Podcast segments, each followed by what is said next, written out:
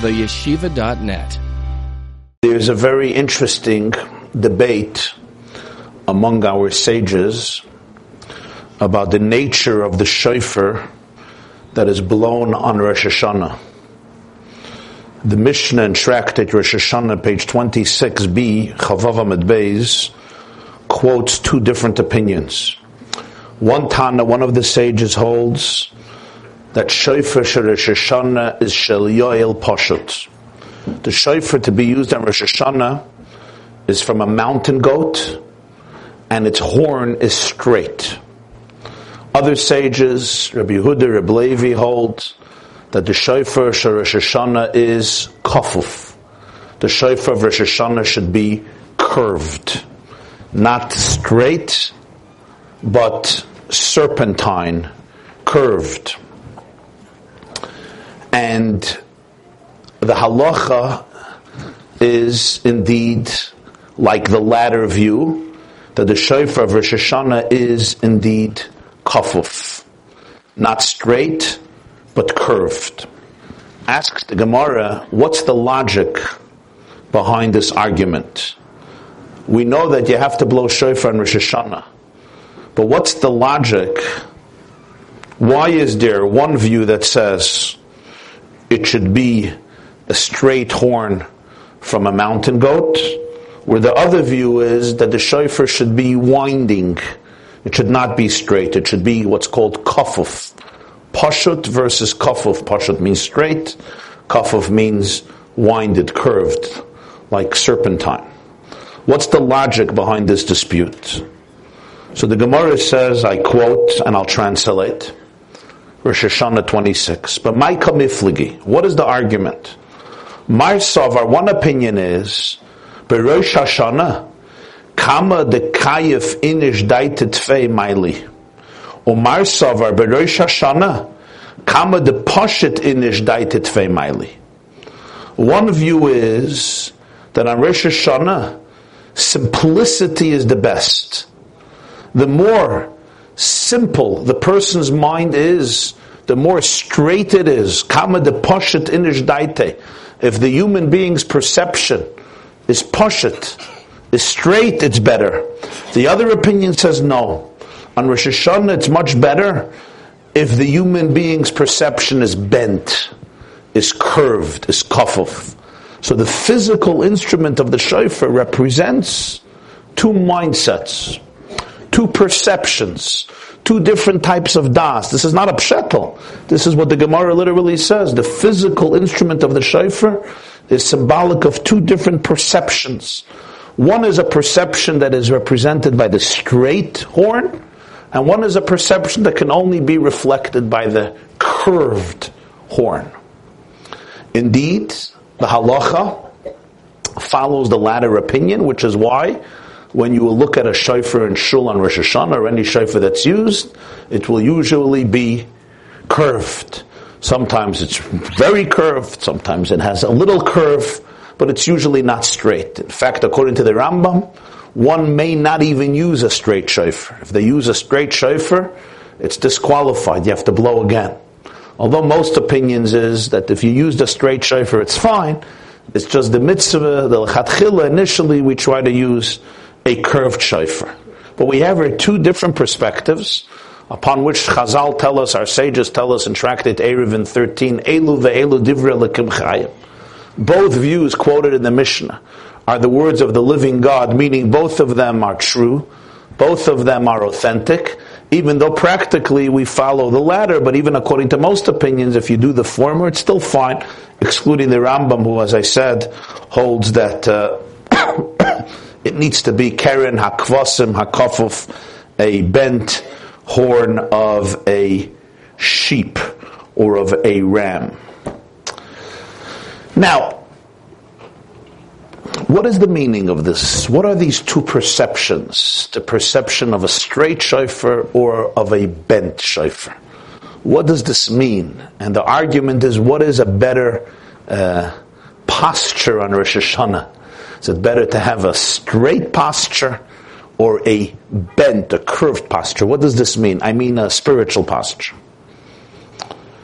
There's another very interesting argument about Rosh Hashanah connected to another theme, but although not very disconnected.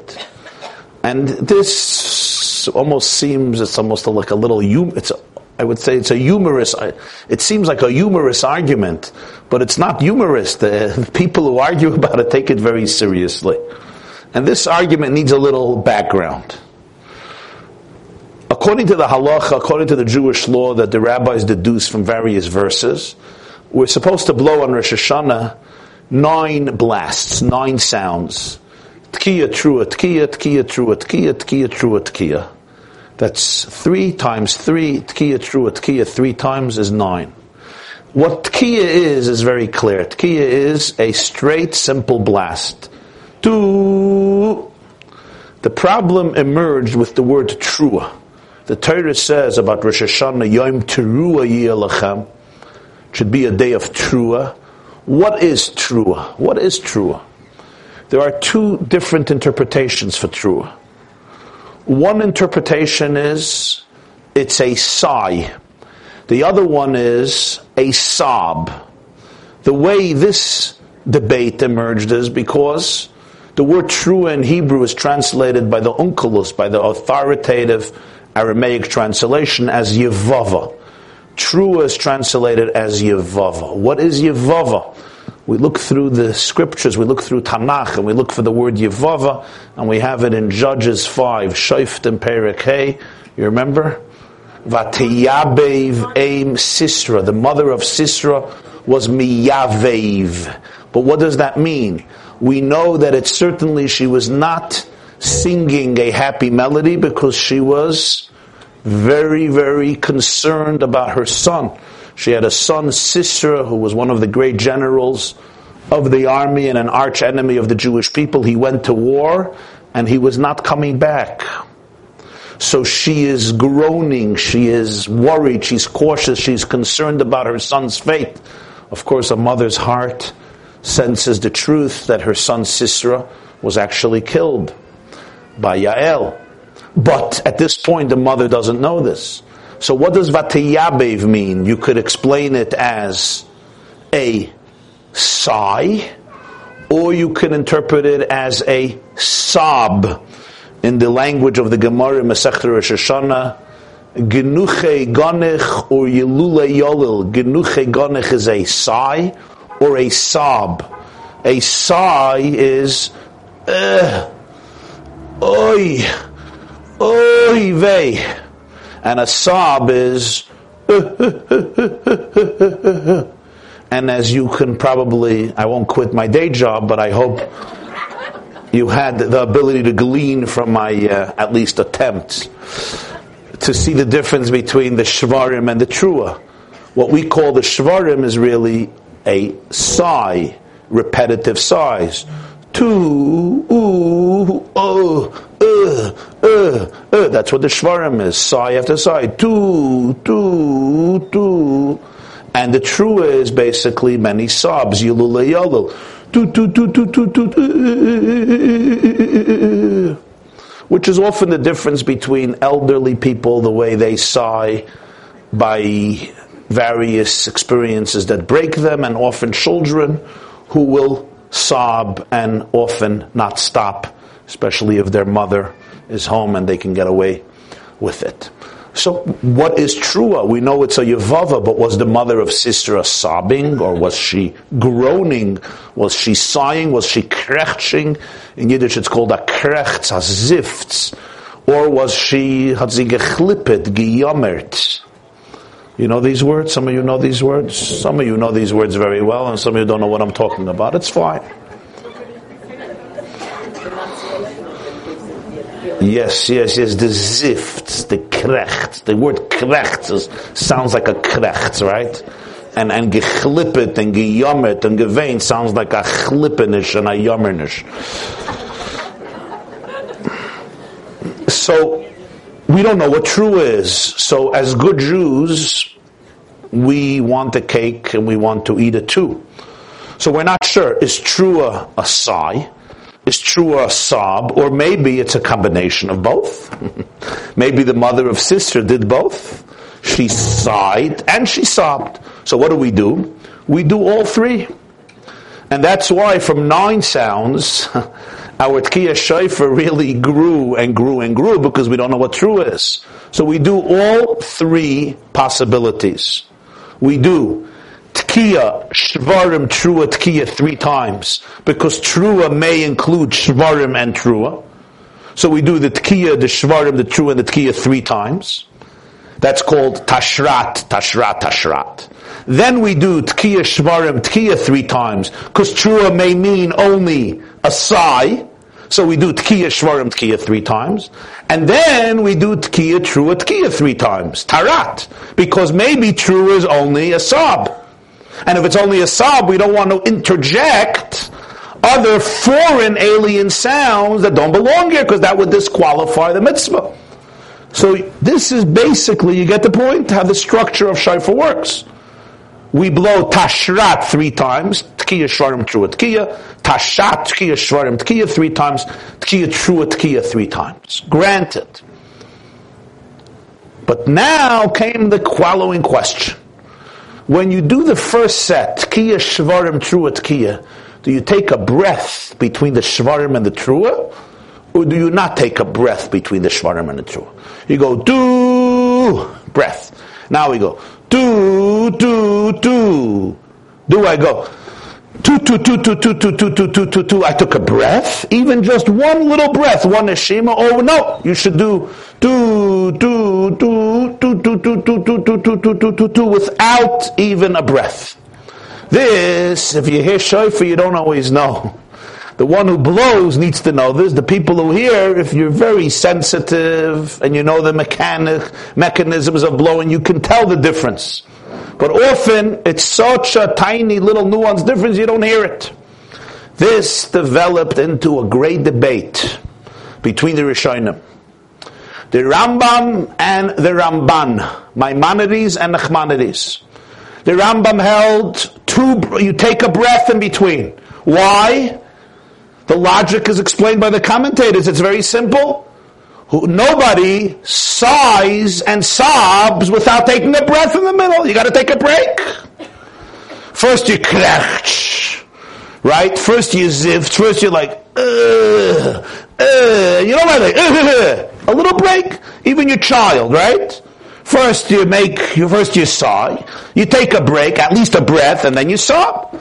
Since the idea of trua is to replicate the sob and the sigh, so even if we're doing both, it deserves a breath to create a break, a hefsek between the shvarim and the trua.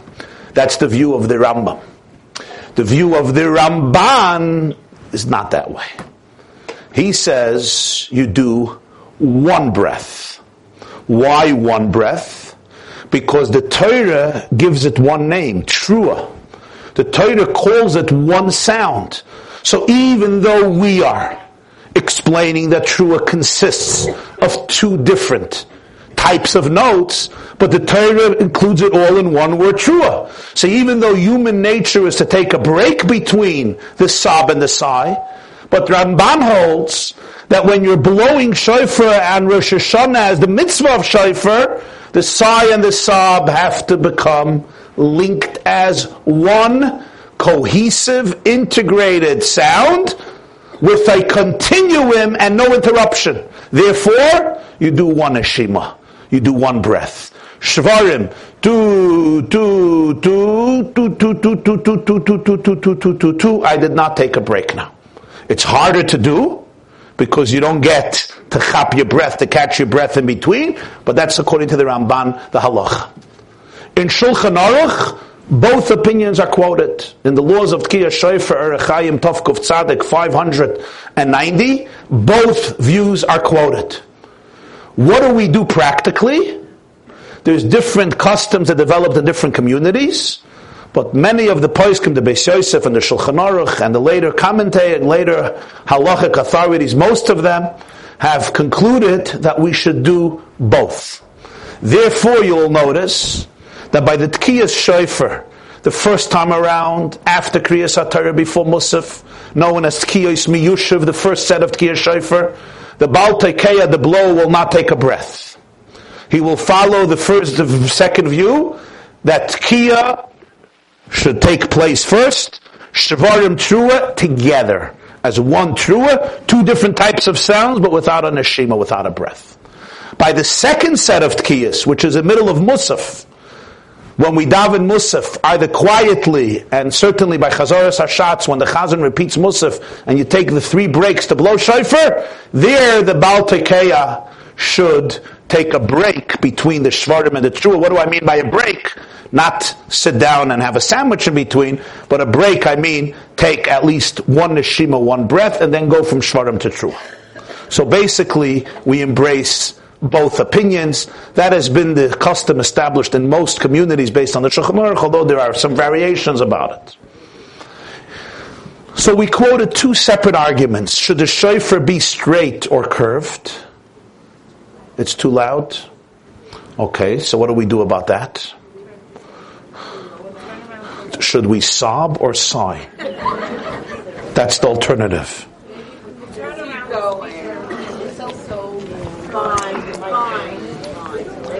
You say it's fine, but she says it's not fine. There could be different perspectives. It's loud, okay. Okay? Is it any better now? Yes. Yes. Much better, wonderful. Yes. So we have two arguments. Should the shofar be straight or bent? Should we take a breath between the shvarim and the trua? Many might argue that these arguments seem somewhat comical or humorous, or especially the second one. I mean, does it really make a difference? And yet, as somebody once said, poetry has laws. To write good poetry, you have to follow the right meter. But laws have poetry.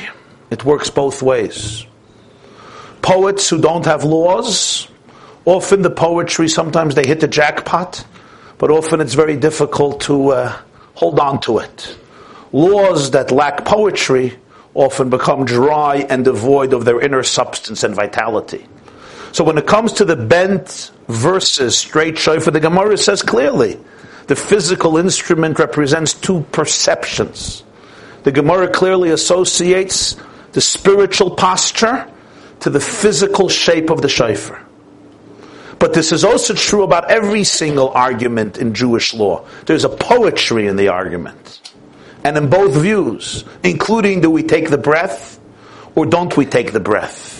Do we look at human nature, which dictates one to take a breath between a sob and a sigh, or the fact that the Torah defines it as one trua?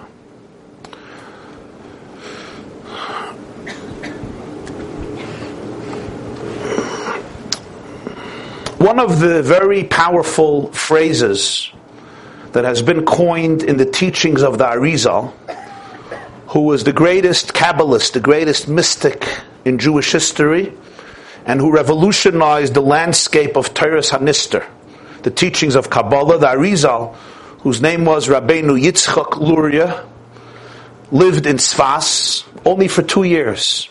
And he passed away in Av, Hey Av, Shin Lamed Beis, 1572 at the age of 34. Some say at the age of 36. But during those two years, when he taught in Tzvas, he literally metamorphosized, he transformed the landscape of Jewish spirituality, Toras Hanistar. He's buried in Tzvas in the famous old cemetery in Tzvas, those graves that are dyed with the blue color. One of them is Darizal, Rabbeinu Yitzchak Luria, and his famous mikveh is only is very close nearby, which is a living wellspring that continues to flow.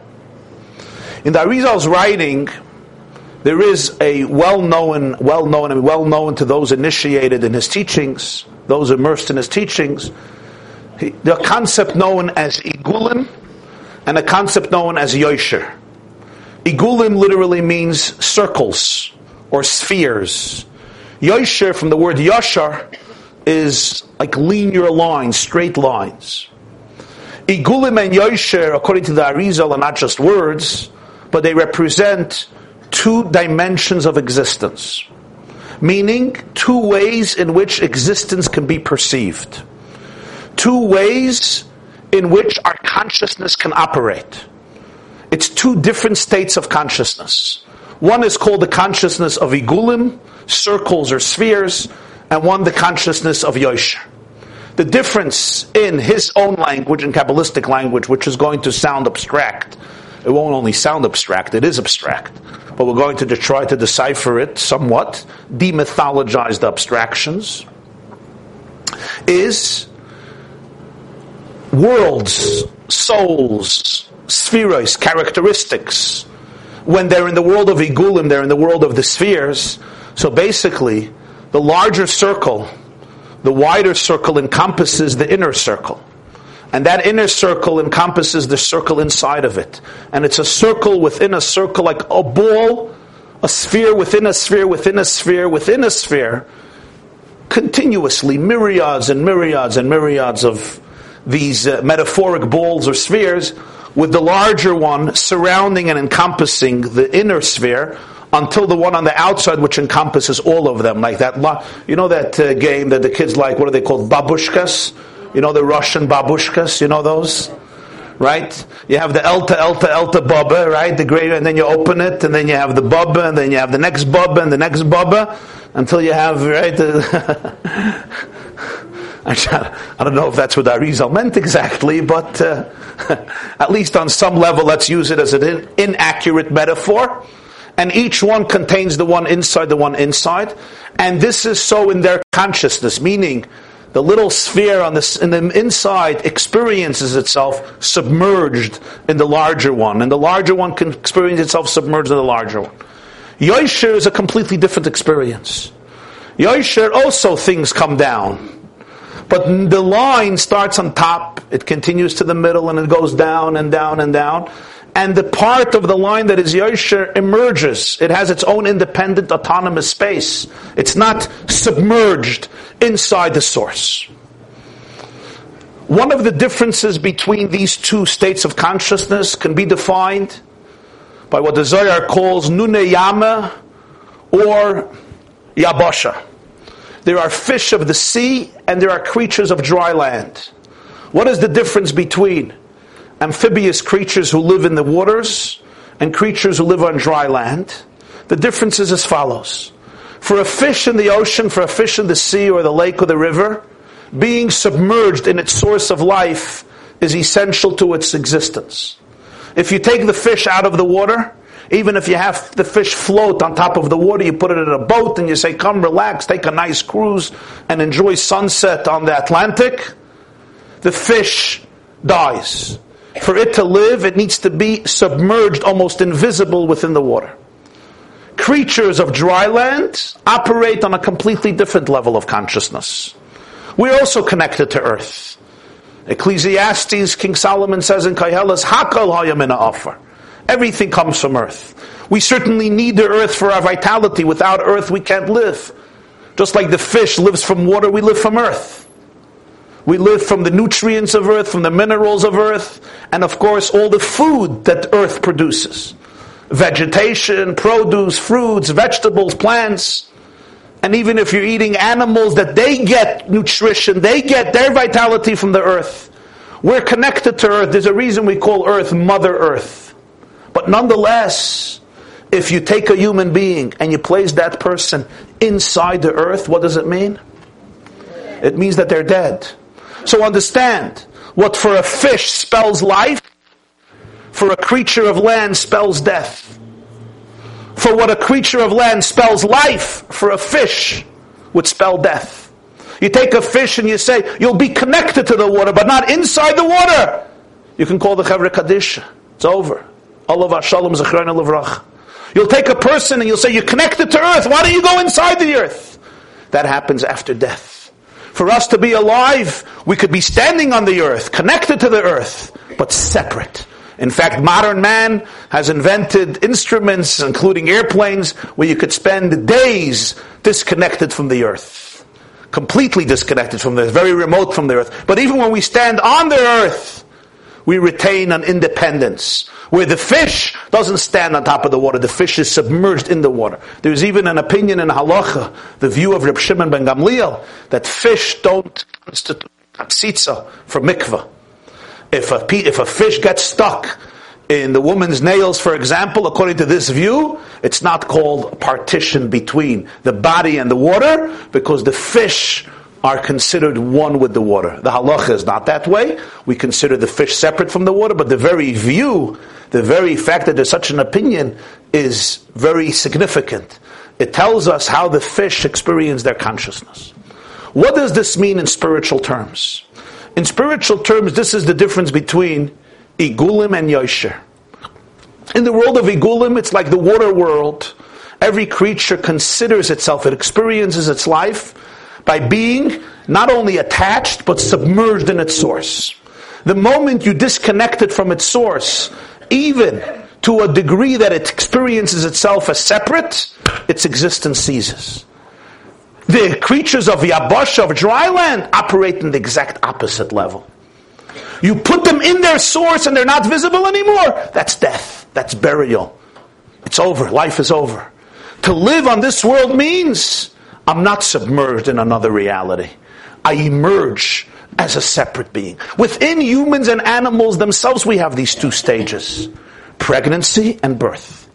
In pregnancy, you tell the fetus, come on, come out, become an independent girl, an independent boy. Stop making mommy meshuga for nine months. The fetus can't live.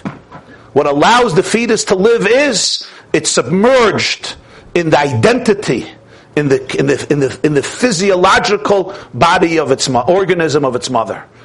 Birth, on the other hand, represents emergence. And now, biologically, if the fetus would continue to operate the way it operates in the womb, it wouldn't be able to live. If the fetus would operate outside the womb like it operates in the womb, it couldn't live for a moment. On the other hand, if it would operate within the womb as it operates outside of the womb, womb it wouldn't be able to live. It's one of the one of the I mean wonders of creation, how that metamorphosis, you want to explain it to the Olam, how that metamorphosis happens, you probably still marvel at it, right? 50 years later, it's amazing how that metamorphosis happens between the fetus in the womb and the fetus outside of the womb, between the state of Igulim and the state of Yosher. What does this mean spiritually? There is a state of consciousness where an existence doesn't feel itself as an existence. The moment it feels itself as an existence, it ceases to exist. For it to exist, it needs to feel that it does not exist. It's submerged in its source. That is life. The moment you remove it, you extricate it from its source, existence ceases. If I exist, I cease to exist. That's when I have the consciousness of igulim.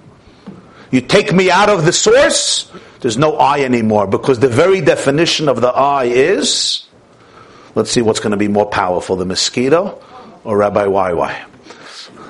You have, yeah? Oh, okay. He ran away.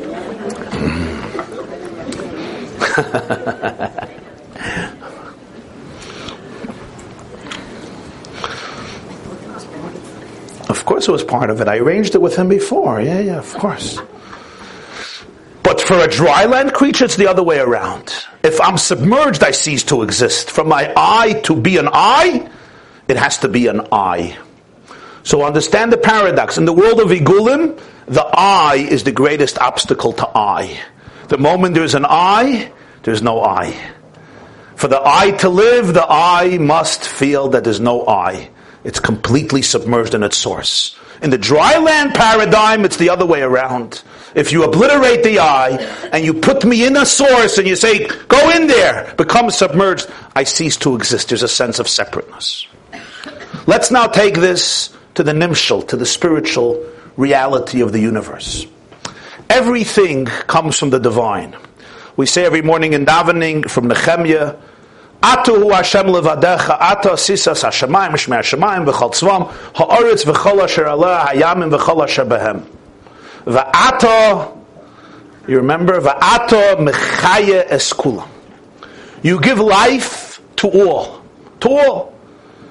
From the reptile to the fish, from the mammal to the black hole, from the galaxy to the star, from the human heartbeat to the blade of grass, from the butterfly to the bee, to the mosquito to the lioness to the rhinoceros. Va'ata mechaya eskulam. You give life to all. Consciousness, if it's an organism that has consciousness, design, functionality, purpose, its physical and spiritual chemistry, its molecular and atomic and subatomic structure essentially is a manifestation of va'ata, of your chius, of your light, of your energy. But there are two types of existences. There are those existences who don't only feel the divine energy, but they experience themselves as divine energy. In other words, they don't feel separateness.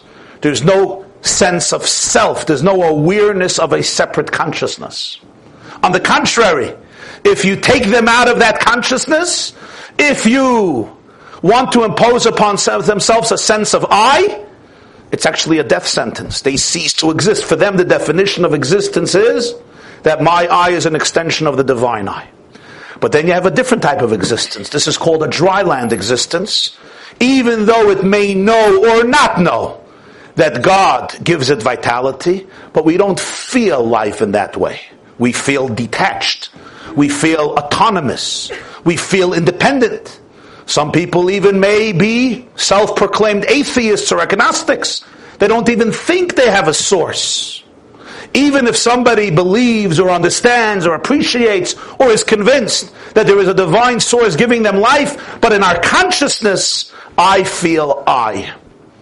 And that's what makes me me. What makes me me is a certain sense of me. Igulim and Yosher. Two states of consciousness. Now, this concept, which is a very important idea in the teachings of Kabbalah, Musar, Hashkafa, Machshava, and Chassidus, is reflected also in the psychological makeup of humanity. It's a little strange, maybe sad, for funny, to think that just a few decades ago, our perception about relationships was so drastically different.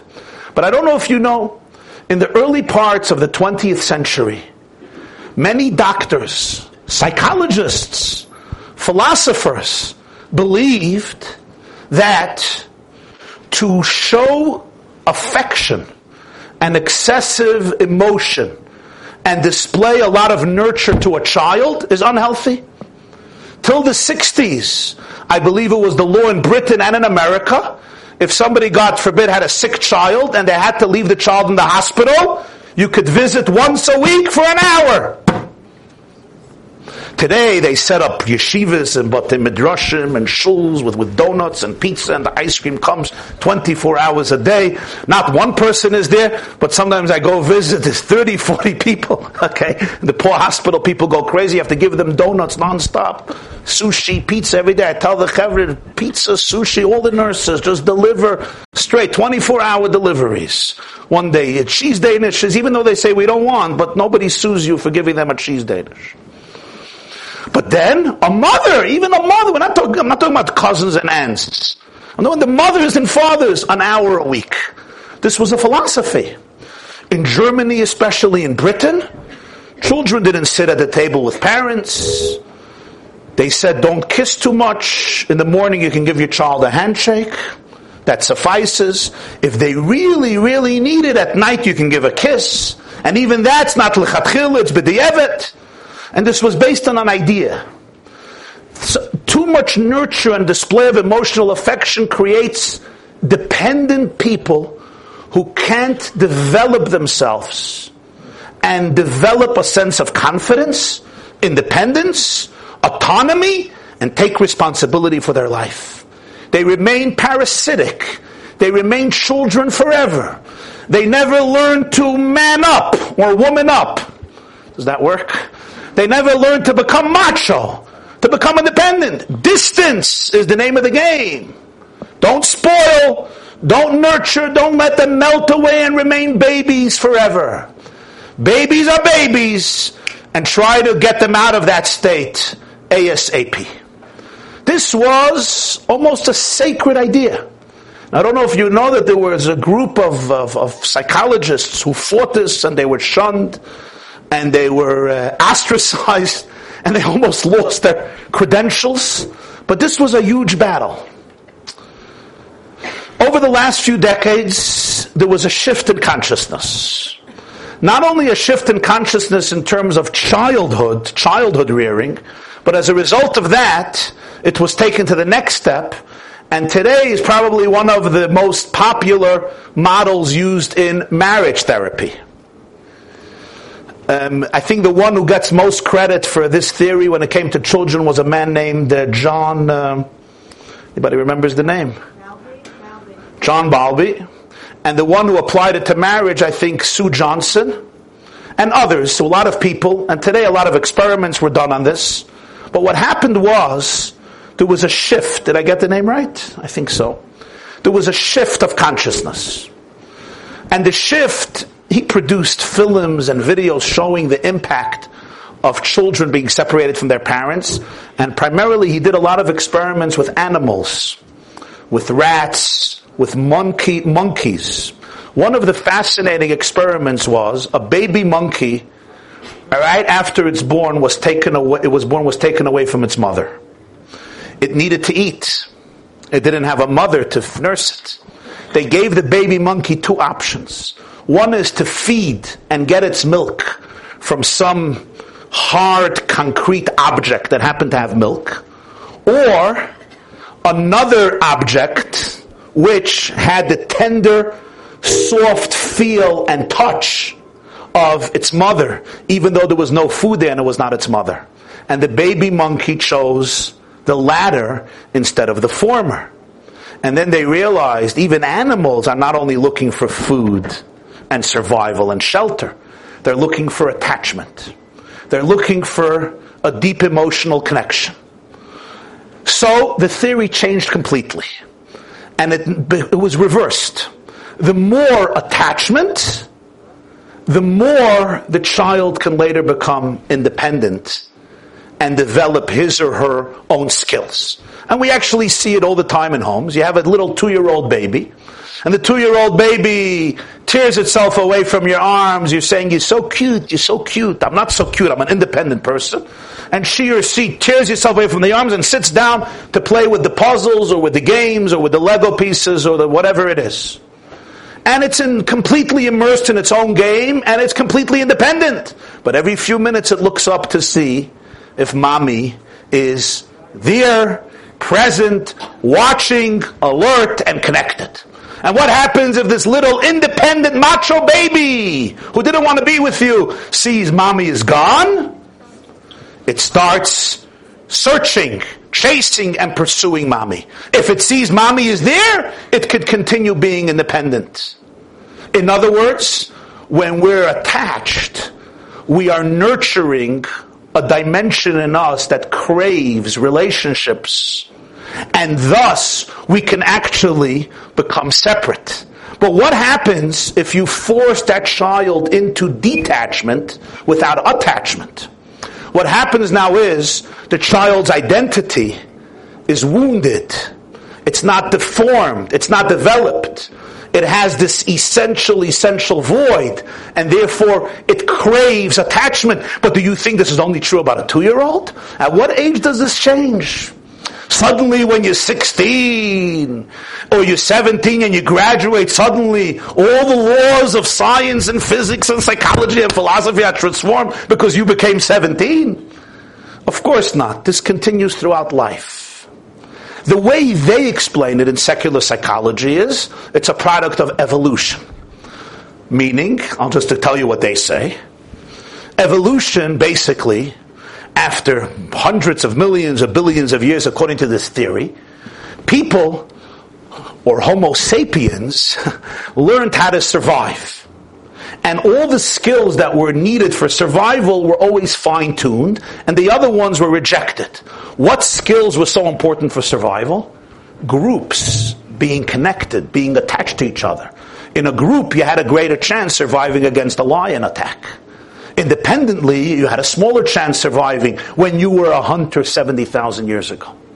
And so evolution programmed into our psyche that we want to be attached. So essentially, this is part of the random mistake of the entire universe that we want to be attached. But according to the Arizal, and according to the Baal HaTanya, and according to the Maharal, and according to the Shalah, it's actually much deeper. All Yosher begins with Igulim. All the universe begins with water. On Monday, there was no dry land. Everything was Igulim. The water enveloped the entire universe, not only physically, spiritually.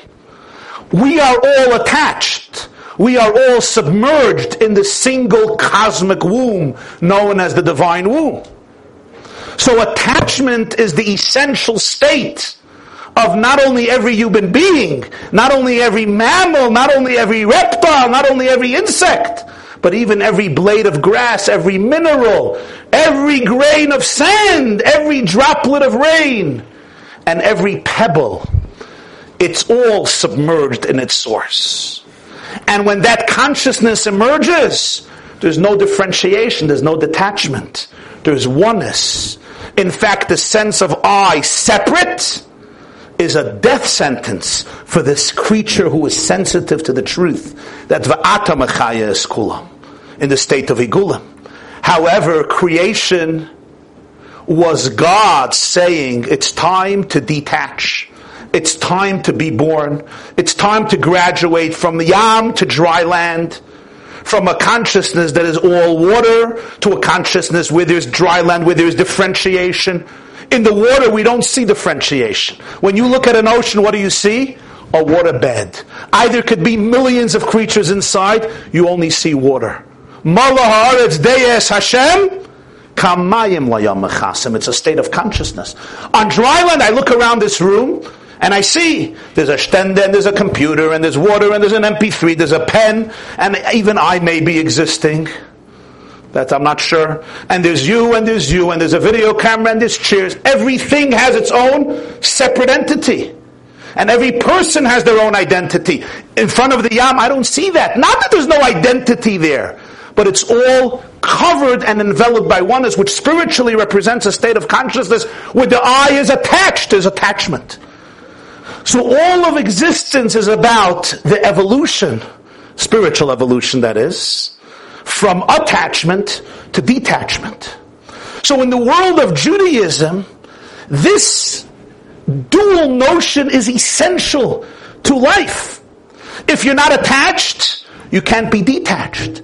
If we only live in the world of detachment, we don't live in the world of attachment, we're completely disconnected from who we are. Could we only live in the world of attachment? Existence means, God said, Yehi ur, let there be light. Na'aseh Adam, let there be a human being. It's time to be born. Even Adam and Chava themselves had this dual identity. How were Adam and Chava created initially? One. Siamese twins, du partsuf from the Gemara says. In other words, attached. There was never an issue, Adam and Chava coming to a marriage therapist and Chava saying, I don't know where he is. He texted me three hours ago that he's coming home in three minutes. It's 11 o'clock at night. He didn't even come home and I'm asking, I can't fall asleep. And the kids are driving me crazy. Chava never had that problem. You know why? Adam was right here on the other side. He was attached. Perfect marriage. Who needs more? I'm a chaya. There was never a situation she's washing the dishes, he's sitting on the couch reading a newspaper, and he, come on, help me out. If she's in the kitchen, he's in the kitchen. They had to have two sinks because he was on this side, she's on that side. So they had to have two sinks and they had to be parallel to each other. But there was no such a thing, Adam doing his own thing. There was no his own thing. Attached was the name of the game. Why did it happen that way? Why did it happen that way? Create Adam and create Chava. In fact, all the animals were created that way. Male horse, female horse. Male gazelle, female gazelle. Lion, lioness. Male ram and female ewe. Why by humans did it happen this way? Because by humans, who are the responsible to synchronize the story of creation, it begins with attachment. To deny attachment is to deny the inherent fabric of civilization, of existence, and of our source. And yet, we emerge as independent people. Adam and Chava don't remain connected. They become separated. Why do they become separated? Because only as separated beings can they choose their relationship rather than be coerced into their relationship.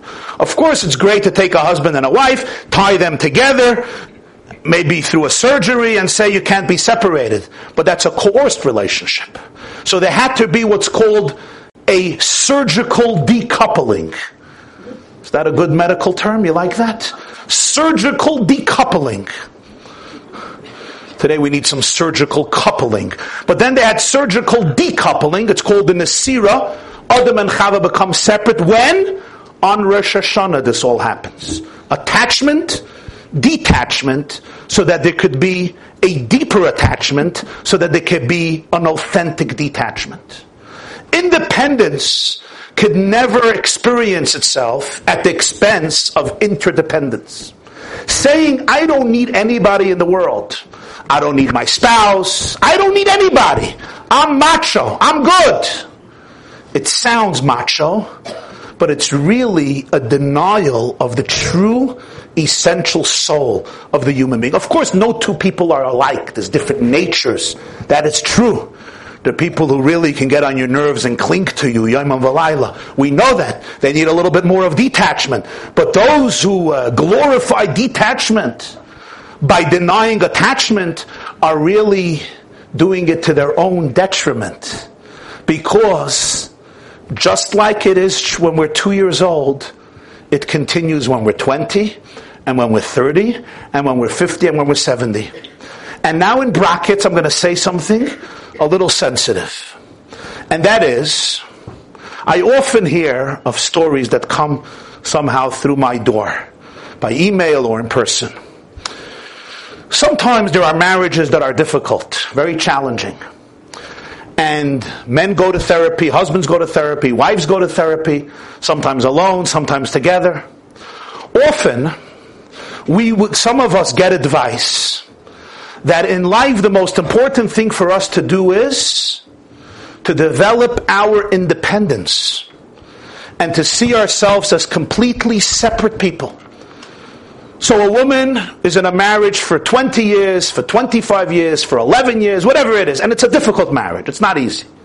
She goes to the therapist, and the therapist or whoever she goes to sometimes, sometimes, will explain to her for the first time in her life that she has been owned. She has been treated as a slave. She has been repressed. She has been crushed. And basically, there's now a call to this lady up in arms. Emancipation. Let freedom ring. Declare war against your spouse. Nobody will ever, ever, ever manipulate you or control you because it's all abuse. Now, that message in and of itself has some very powerful positive truth to it. Nobody should ever be subjugated, enslaved, repressed, or crushed, not allowed self-expression, not allowed self-actualization, and manipulated by the whims or control patterns of another person. That's true. But one second. Don't destroy attachment when you're trying to create independence. Because independence that becomes separated from attachment is a wounded independence. It sounds beautiful, but it's not so beautiful. Relationships are precious. Relationships are valued. There are situations when a person is a real abuser. And people have to get out of the relationship and get out of the relationship fast. But there are situations when men are clueless. In fact, most men. or even if not clueless, they have their own story. They have their own issues. People could be worked with. People can grow. People can develop. Nobody's perfect. Yes, sometimes a woman has to put her foot down. Sometimes she has to speak with clarity to her husband. She has to make things clear. She can't remain a pushover for the rest of her life, but not at the expense of destroying bonds that are very, very powerful and will only help her, not destroy her. And this is where every person has to develop their, this is where you have to become independent actually. When somebody gives you advice that tells you how powerful you are at the expense of everybody else in their life, just because it feels good at the moment, because you had a difficult childhood or a difficult marriage, don't surrender your own mind, soul, and instincts to anybody. God created you to think and to feel. And when somebody is giving you advice, and that advice somehow is betraying something very deep in you, have the courage to say, ad kan, now I'm not going to surrender my life to you. I know of a few situations where a woman was not treated so well in the marriage, so she wanted to gain independence. In that journey towards independence, she became a slave. You know to whom? To her therapist. Instead of her husband controlling her with a joystick, the therapist who became the new God controls her now with a joystick sometimes to the point of absurdity and complete self detriment. The sign of a good therapist, a good rabbi, a good mentor, a good mashpia, a good psychologist, a good mechaneches, a good teacher, whatever the name you want to use is, somebody who helps you become the person you're capable of becoming to maximize both your attachment and your independence in a journey that respects your true presence and identity as a ray of God in this world. And when that's taken away in the name of independence, it sometimes sounds glorified, but it's sometimes very deep abuse. I've been dealing with a situation recently, which is why I'm talking about, with a, couple that have challenged relationships and have a huge family, Kaneinhar. 11 or 12 children. And uh, later, recently, she discovered she discovered her independence. What type of independence? To the point that so that people stop thinking about their own greater good, their own deeper good, their own true self, and what they really, really yearn and crave, just because of that magic world word called dignity, confidence, selfhood. Now you know from this pulpit, dignity, confidence, and selfhood are encouraged. They're not denigrated. But not when it destroys the true sense of attachment. You want your children to be independent. It doesn't mean you put your child in the hospital and you don't visit them only once an hour, only an hour once a year. That's not what independence means. On the contrary, when there's true emotional attachment, there could be detachment because there is a powerful person who is whole, who doesn't have a void, craving that love, craving that fulfillment. Ki avi v'imi azavuni, David HaMelech says, but v'Hashem ya'asfeini. So therefore, we have these two dimensions. On Rosh Hashanah, the question now becomes, what shofar should we use? A straight shofar or a ben shofar. What's the difference? The difference is this very difference. The state of Igulim and the state of Yosher. What does the Gemara say? One view is, Rosh Hashanah, called the Pashat Inish Daita Tvei Maili. The more Pashat, the better. The other opinion is, the more bent, the better. What's this idea? What's the idea of bending, bending one's posture? What does this mean? What it means is as follows. One opinion is a much, I would say, a very elevated, a very sublime opinion is the word pashut means straight. It means simple. It also means something spread out. It also means something that is mufshat, something that has no bends, no cracks, no curves, There's a glattkeit, there's a simplicity there. It's very, very straight. It's very, very simple. This view says on Rosh Hashanah, the day when the world was created, the day when Adam and Chava were created, which culminized the world creation. The focus of a person has to be on the state of Igulim. Straightening themselves out from all the bends, from all the curves, appreciating their perfect synchronized alignment with the divine, without any separation, without any partitions, without anything that comes in between them and their source, complete attachment to the point that the I melts away in the divine I and there's no separateness anymore. And hence the shofar is perfectly straight. The outcry, the yearning, the emotional relationship is not bent or curved. It's poshut. But there's another opinion the other opinion looks at the human being as an independent creature, not the sea level, but the dry land level, not Igulim, but Yosher. Here there is a sense of independence.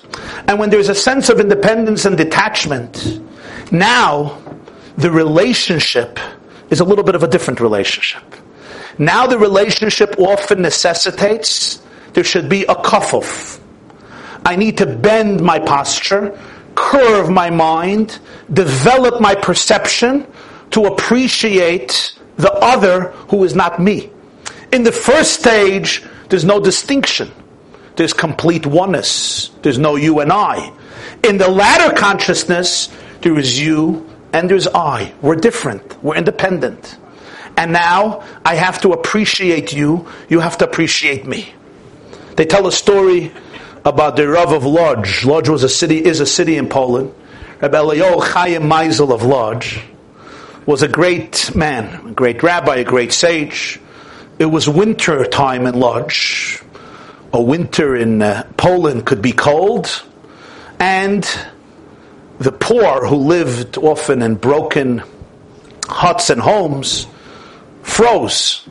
So the lodger of Rebbe Eliyahu Chaim Meisel went to a very affluent man to ask him for a nice donation to be able to purchase lots of lumber to be able to distribute among the poor to ignite fires in their homes at night. He goes to the home of a very, very wealthy individual. He knocks on the door. The man's servant comes out and says, oh, The Rav of Lodz, please come in. He says, Ask the balabas, the master, to please come out. I would like to speak to him. He says, sure. He comes outside. He says, Rebbe, what a zchus. You come to my home. How can I help you? Please come in. It's so cold. I'll give you a cup of tea. He says, no, no, no, I don't want to disturb you. And he starts describing to him the harsh conditions of the Polish winter. Now, the guy just came out to the house to see who it is. So he came out, short sleeves, without a jacket, without a kapota, without a farik, without, certainly without a coat, without anything. Right? At least the Lodzer Rov was dressed. He was outside. And uh, he was a very, he was very, very well respected. So he says, after a few minutes, Rebbe, Rebbe, come in. He says, no, no, I don't want to disturb you. And he goes on to discuss the fate of the poor, and it's been a difficult winter, and there's no money, and there's no wood. After 15 minutes of explaining and talking, he's like, Rebbe, please, please, come in. He says, no, no, no, I'm not here to disturb you. I don't want to come into your house. He keeps him out there until the poor man wealthy man, but now he was poor, was shivering, shivering, shivering from cold. And as he's explaining to him the fate of children and women and men in this cold, he managed to get from him an enormous pledge of money to be able to cover the lumber. Great. He goes in to get the, the pledge or the shtar, whatever he gave him, the ruble. And he says, Rebbe, I have one question. Why did you refuse my offers to come inside? Take a so he says, if this conversation would have happened inside, ich wollte von dir nicht gekrogen, kein I wouldn't get from you a ruble, I wouldn't get from you if it was inside. You were outside, you felt the cold. You understood what I was talking about. You experienced it. You can empathize. Not only sympathize remotely, but feel what they're going through. People give in a different fashion. What does it mean to bend your posture in a relationship? What does it mean? It means two things. Number one, the ability for me to be able to see the world from your perspective. The ability for me to be able to understand your emotions, your needs, your trigger points, your challenges, your pain, maybe your trauma. It may not be my experience, but it's your experience. If I don't understand that experience, how can I ever bend my posture? But it means also something else, which is sometimes even more difficult, especially for some of us in this room. And that is for me to communicate to the other person my deepest pain and needs, which makes me very, very vulnerable and demonstrates how much attachment I really need when maybe most of my life I was trying to detach because that was the only way I could be safe. But really on a deep level, I'm not better off than that monkey who desperately looks to any attachment they can get. I think I told you once there was a famous actor who won lots of prizes. His name was Zero Mostel. Zero Mostel, his name was not Zero, his name was Shmuel Yoel. You ever heard that name, Shmuel Yoel? He grew up in the Bronx, family of eight, an observant family. He left Yiddishkeit, went on his own path. And I once read an interview. They asked him, why did, who gave you the name Zero? I mean, it's an interesting name to give your child, no? Zero. Like the Stiebel Operas had a song, a boy named Zlata, which probably comes from a boy named Sue. Who gives their child the name Zero? So he said, no, this wasn't given to me. It was my own name. I needed an English name. I chose Zero. Why? He said when he was a child, he was told by somebody very close to him, Shmuel du bist agarnisht. Und du wirst allemal bleiben agarnisht. You're a nobody, you're a zero, and you will remain a zero. He said, I wanted to give him nachas and live up to his expectations. So when I needed a name, the appropriate name for me was Zero Mostel. Zero Shmuel Yoel became zero. Which taught me that if you're not going to make your child feel special, somebody else will. If I don't nurture the attachment they need, they're going to find attachment. The question is to what? And to whom? And at what price? The need for attachment never leaves us because we are attached. We're attached. We come from the water, we come from one source, we're attached. We're also detached. And we live in the tension between those two identities, and some of us try to escape here, and some of us try to escape there. Some of us try to escape to the world of detachment. We become alone very, very independent to our own detriment because we need attachment. And some of us become exclusively attached, either codependent or completely surrender all sense of self or clingy because we don't believe in our ability to develop ourselves as human beings. But Judaism, what's the word? Uh,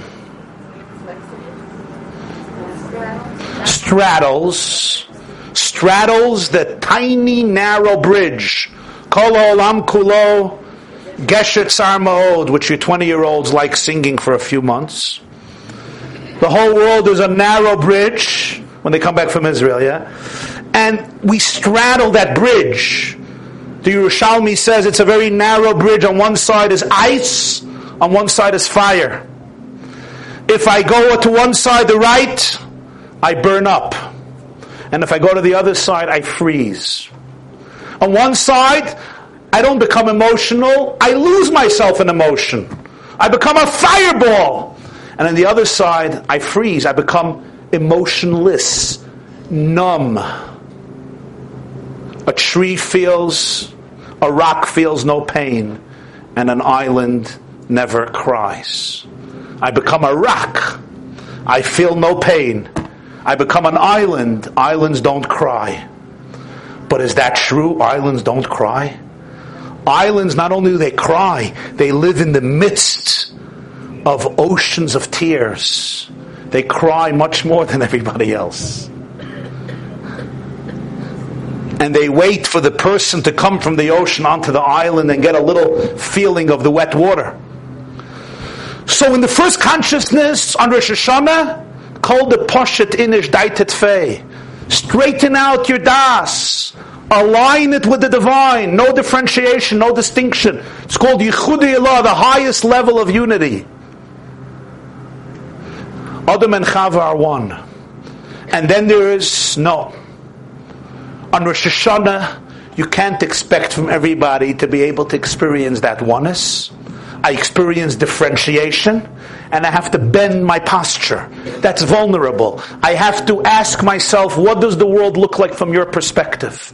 I have to bend my posture. I have to turn my head, go to your side, put on your glasses, put on your lenses, see your perspective. You remember the story about the six and the nine? You never saw? There was once in Shul, the number six and number nine got into a huge machlokes. One screamed, I'm a six, and the other one screamed, I'm a nine, and they went to the rabbi. It was a third world war, and the rabbi says, depends which side you're standing on. But it's true in every area of life. I have to bend my posture. But I have to bend my posture not only to see things from your perspective, I also have to bend my posture to explain to you my perspective, my attachment needs, my deep pain my vulnerability, the fact that your comment was so hurtful to me because I'm not a macho, independent rock who feels no pain and island doesn't cry. That's not the case. I'm a human being who is in a relationship, and therefore it triggered me, it touched me, and I, and let's work it through. And with that respect that we give each other, of the kalman, the kofa finish daititfei, according to this opinion, you reach the true experience of Rosh Hashanah, where in the world of differentiation and distinctiveness, you can create a relationship even though there is an element of pain in acknowledging the other and seeing how clueless I was, and pain in acknowledging the self and displaying my true vulnerabilities and my true needs. On a spiritual level, even on a deeper spiritual level, what does this mean? This means that sometimes my mind will not be completely aligned with the truth. Sometimes my mind will be completely disaligned and I will have to be able to bend and curve my shofar. And it's not easy to be able to acknowledge the fact that there is pain and so much pain that I have to be able to look at and say, despite all of this, these are my convictions and values and this is how I'm going to behave. It's very difficult. Sometimes I want complete identification with everything I believe in and everything I do. But what happens when there are voices in me that are screaming the opposite? Sometimes in a relationship, there is a difficulty, and there's a voice in you that says, This marriage is not going to last. And then you have to be able to look at it and say, It's my pain speaking, have compassion for it, and yet not allow it to rule my entire life and become the beginning, the middle, and the end of the story. That takes bending. That takes kfiyah. It's called iskafia. In every person's life, sometimes my nature is dictating a certain behavior. I have a certain addiction or inclination or instinct. It's very, very powerful. There's no alignment. I'm really not in the mood of doing the right thing. I'm doing I'm in the mood of doing the wrong thing. I'm in the mood of doing every behavior that is completely destructive. And I have to be able to look at myself and say, it's time to curve your posture. And you know in exercise, in Pilates or yoga or stretches, curving allows muscles that are aching to be able to heal it allows the human organism to be able to reinvent itself. It allows the person to be able to say, there is more energy and strength in me than I thought. It would be nice if I could just remain straight my whole life, not stretch a muscle. But I live in a world where often some of parts of my body are compromised and then I have to do a kfiyah. I have to stretch. I have to curve. I have to subdue. Not because I want to subdue, because I want to align. But how do you align differences? How do you align two people who are so different? How do you align the human being and God? You align by understanding that you have to stretch and you have to curve and bending is part of that experience, part of that process. Which, by the way, and I'm not going to get into this because this is a whole sugya, from a deeper spiritual and psychological level, this is one of the secrets of the concept that eluded many, many people, and people, some people still find it strange. What is the power in Jewish life of the mikveh? Yom Kippur, the Kohen Gadol went to the mikveh five times. For a person to convert to Judaism, they go to the mikveh. Some people, especially in Hasidic circles, they go to the mikveh every day, or Shabbos and Yom Tov. And then there's, of course, the biblical mitzvah of the mikveh, the way it relates to a marriage and intimacy. What is this mikveh? So in olden days there was the misconception it has to do with dirt and hygiene, but it's contrary. Halacha demands cleanliness before. The concept is when I go into a bath of water, a natural bath of water, I stay under the water, I can't exist. I'm going into a state of igulim. I'm going into a state of connection. Underwater, my eye can't be separate. And that's why I come right out.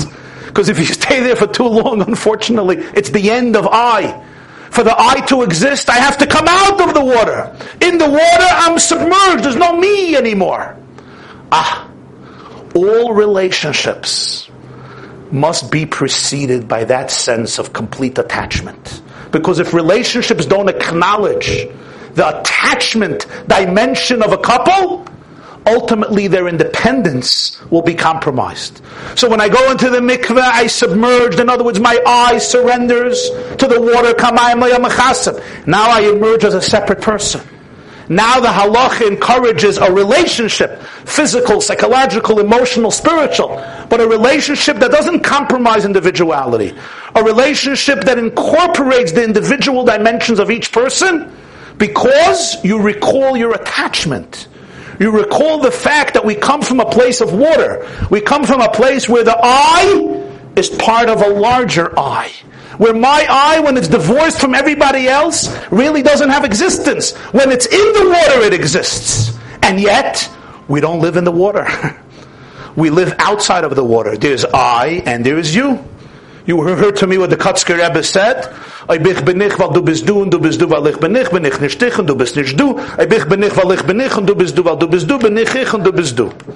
Clear?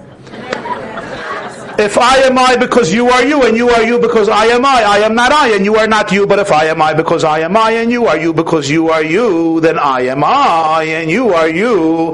And now we can begin to schmooze. This is a very profound declaration. I can't remain in the mikveh for the rest of my life. I can't be there. I'm not a fish. I'm not a fish. Reb Shimon Bar Yochai was 13 years in a cave. Thir- what does that represent? 13 years he was submerged in the source of life with his son. The author of the Zohar. But we don't live in caves. We live on top of the earth. I can't live in the source of life. Even though I am living in the source of life, but in my consciousness, I acknowledge and I must feel separate and relate to Hashem from the state of separateness. How do I relate to Hashem from the state of separateness? If God wanted me to relate to Him not from a state of separateness, He would have kept me in the mikveh.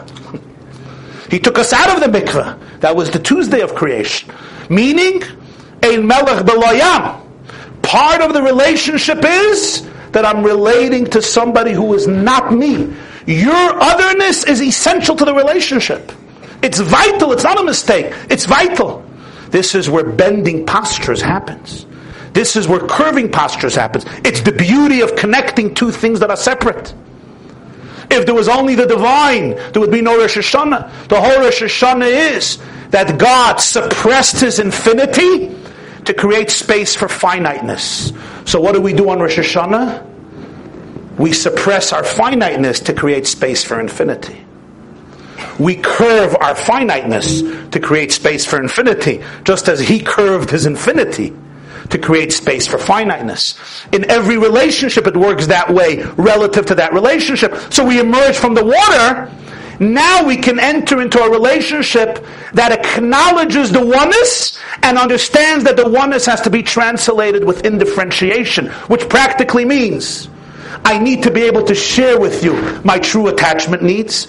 You have to be able to share with me your true attachment needs. So from a state of separateness, we can bond and become a support for each other, where instead of being lonely and independent, detached as the island or the rock, we become independent people who have the power and the support of the oneness that informs the separateness, so that the two merge. So in the higher state of reality, of course, Shofar Pashat. Clear up your das, spread it out, make it straight, no curves, no bends. That's a higher level of unity. But the halacha follows the lower level of unity, meaning we live in a world of separateness, and a relationship with Hashem means relating to Him with all of me, with my full presence, with all parts of me, without the need to mutilate and to cut away certain dimensions of me that are separate.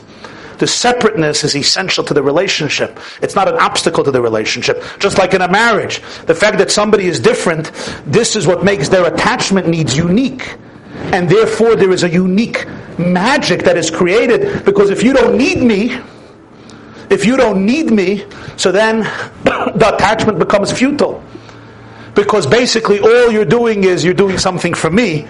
You don't need me, so basically I'm extra in your life so if I'm extra in your life, there's complete aloneness. If somebody feels completely not needed, that means my presence adds absolutely nothing to you.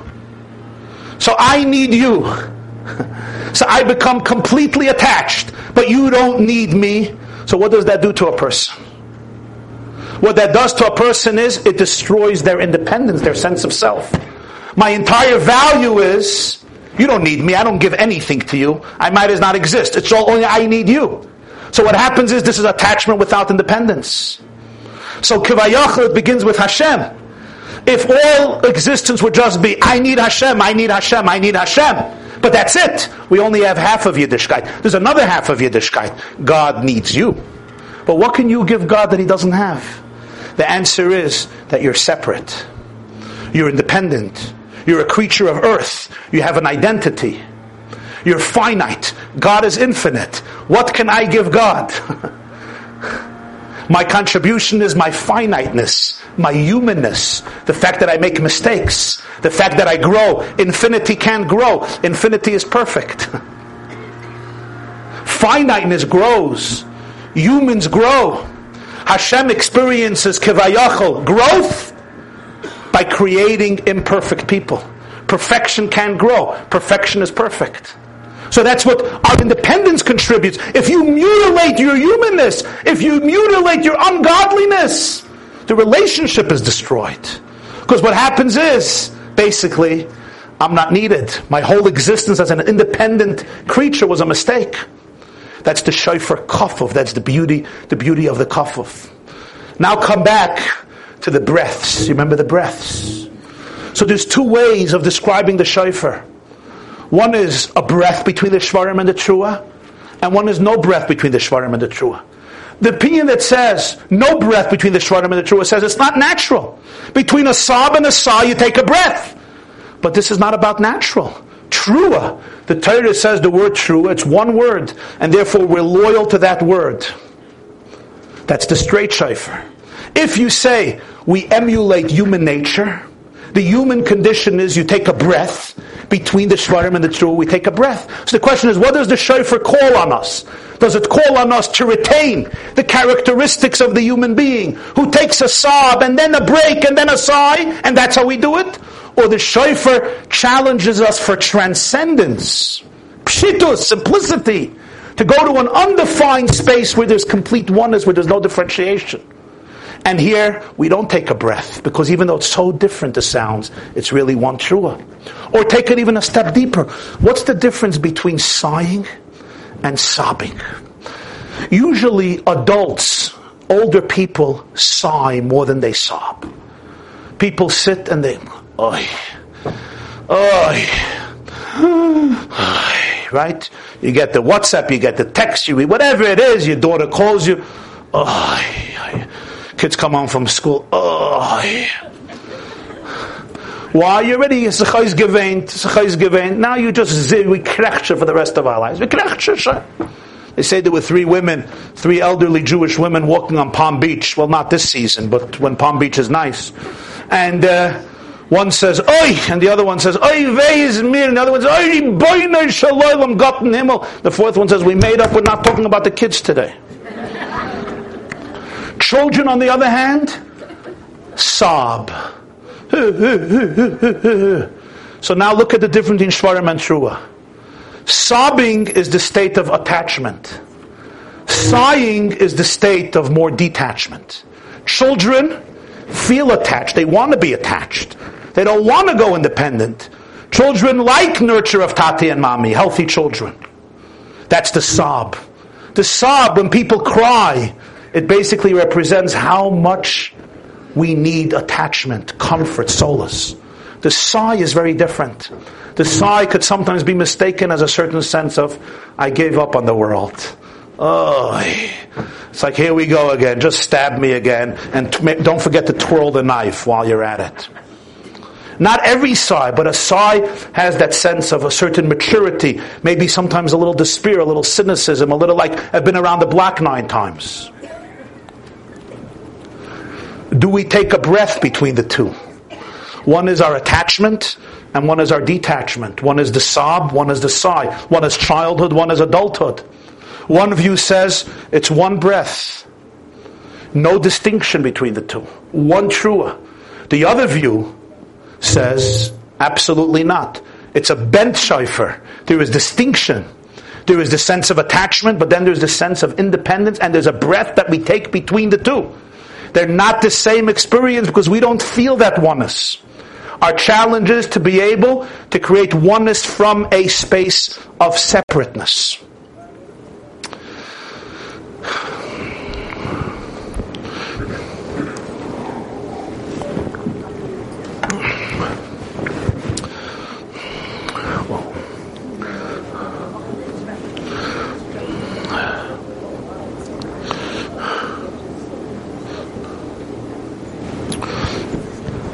So I'll conclude with this story.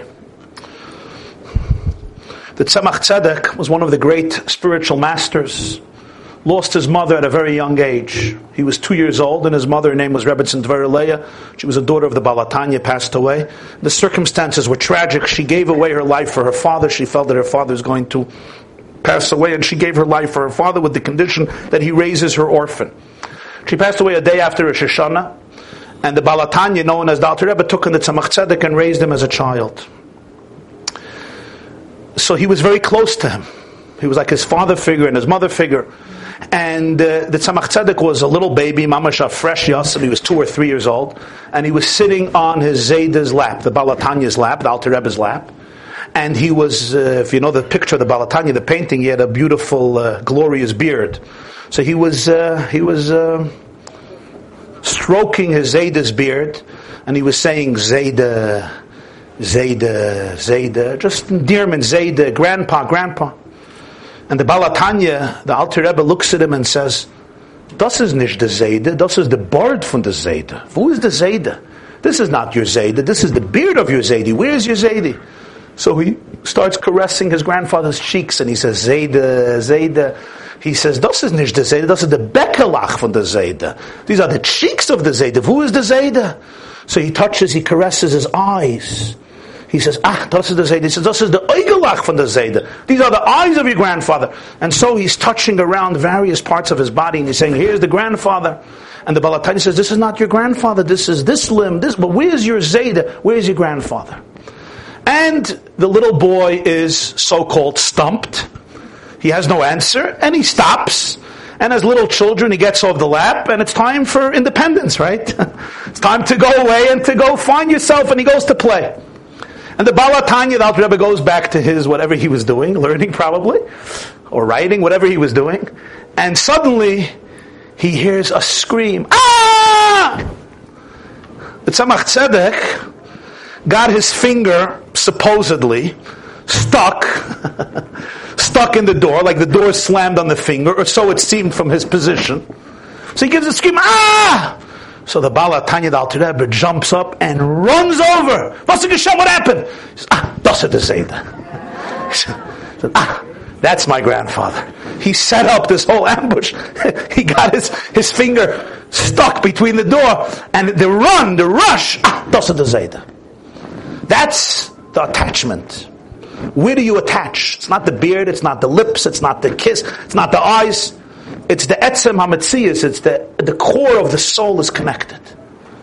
The core of the soul, it's not articulated in this detail or that detail. It's an essential connection. But the way, the way to manifest that relationship, it comes through details, it comes through experiences. And part of that experience is the bent shofar of Rosh Hashanah, which is why the Rambam, who holds that you take a breath between Shvarim and Trua, holds you can't even use a straight shofar. You have to use a curved shofar because Rosh Hashanah pays tribute not to the fact that man ceases to be man and becomes God, but to the fact that the human being, with his or her humanness, with his or her personality, with his or her identity and all aspects of it, has the courage to be able to connect in a world that could often seem as so disconnected. Have a wonderful week. This class is brought to you by the yeshiva.net. Please help us continue the classes. Make even a small contribution at www.theyeshiva.net slash donate.